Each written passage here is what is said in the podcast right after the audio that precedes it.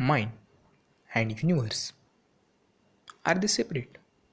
Or is there any connection between these two?